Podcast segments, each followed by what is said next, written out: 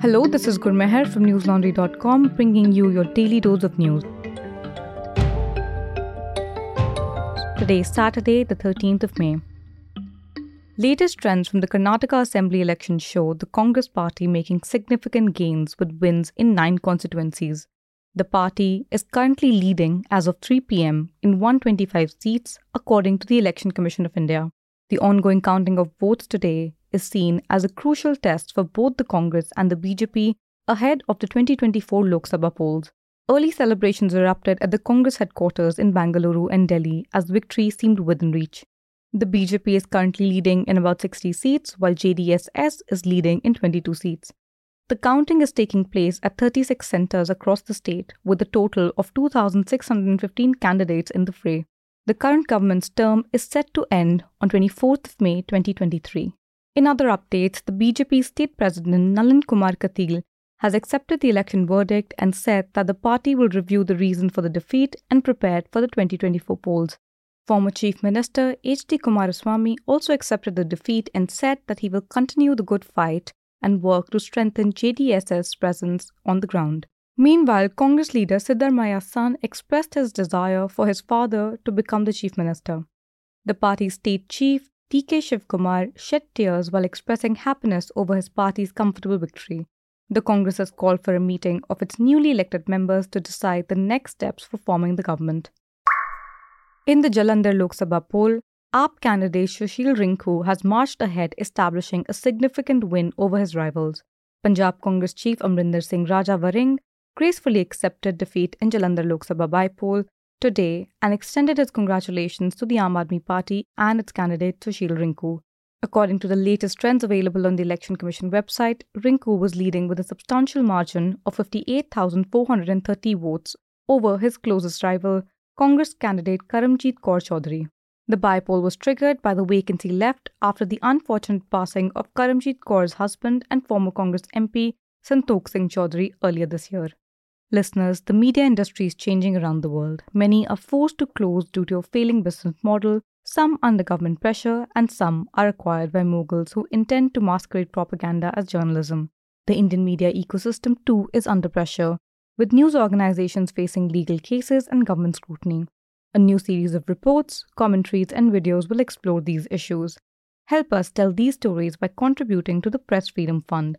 The deadline is 31st of May. We're able to bring you our reports and analysis only because you've got our back. Subscribe to newslaundry.com and pay to keep news free. Our subscription starts at only 300 rupees a month. In a positive development, Pakistani authorities have released 198 Indian fishermen who were held in custody for alleged illegal fishing in Pakistani waters. The prisoners were handed over to India at the Wagah border after their release from the Malir jail in Karachi. The release of the fishermen comes after efforts made by Edhi Welfare Trust, which is responsible for facilitating the transportation of fishermen from Karachi to Lahore, where they were transferred to Indian authorities. Tragically, two Indian fishermen, Mohammad Zulfikar and Soma Deva, lost their life due to illness during their time in custody. The bodies of the deceased have been temporarily placed in the Edhi Foundation mortuary until arrangements can be made for their repatriation to India. Saeed Baloch, General Secretary of the Pakistan Fisherfolk Forum, expressed sympathy for the Indian fishermen and highlighted their plight. Baloch emphasized that many of them spent several years in jail before getting a chance to return home and said, and I quote, The sad part is that some of them even end up spending seven to eight years in jail. Unquote. Under the terms agreed upon between the government of Pakistan and India, an additional 200 Indian fishermen will be released on 2nd of June followed by another 100 on 3rd of July. This reciprocal gesture is hoped to pave the way for the eventual repatriation of approximately 200 Pakistani fishermen currently held in Indian jails. Rajasthan's former Deputy Chief Minister Sachin Pilot today has recommenced his foot march against corruption and government recruitment exam paper leaks in the state from Dudu town located in Jaipur district. The march, known as the Jan Sangharsh Yatra, will cover a distance of 125 kilometers from Ajmer to Jaipur and has garnered significant support from his followers. The five day yatra serves as a means to exert pressure on the Congress leadership and Chief Minister Ashok Gehlot, particularly with the impending assembly election later this year. Alongside the challenge of anti incumbency, the party is grappling with internal conflicts within the state unit.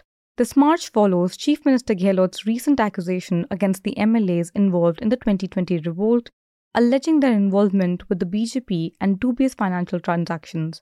The power struggle between Sachin Pilot and Ashok Gehlot arose from differing aspirations for the chief ministerial position when the Congress formed the government in 2018. Imran Khan, the former Prime Minister of Pakistan, has finally returned to his residence in Islamabad following a protracted standoff with authorities. This development comes after the Islamabad High Court granted Khan protective bail for two weeks in a corruption case, effectively safeguarding him from arrest until Monday. The court's decision came as a relief to Khan, who had faced mounting legal challenges in recent times. However, Khan's journey back home was not without hurdles. Prior to his departure for Lahore, he was detained by the Islamabad police at the court premises for over three hours, purportedly due to security concerns. This led to a tense standoff between Khan and the authorities. Nonetheless, upon his arrival at his residence, Khan was greeted with jubilation by his supporters. The scenes of celebration were captured on video by Khan's party, Pakistan Tehreek-e-Insaf, illustrating enthusiasm in support of his followers. The arrest of Imran Khan earlier in the week had sparked widespread unrest throughout Pakistan, resulting in casualties and significant damage to military and state installations. The clashes led to a reported death toll of 10, according to police figures, while the PTI claims that 40 of its workers lost their lives due to firing by security personnel. That's all the news we have for you today. Have a good day or good night, depending on where you're listening from. See you on Monday.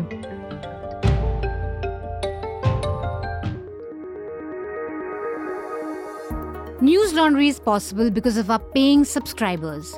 We don't run on corporate or government ads. You too can be part of changing the news model. Go to newslaundry.com slash subscription. Be a part of the community that pays to keep news independent. For the smoothest Newslaundry experience, download our app, watch our shows, listen to our podcasts, read our reports. Stay informed. Pay for news, protect democracy, save the world.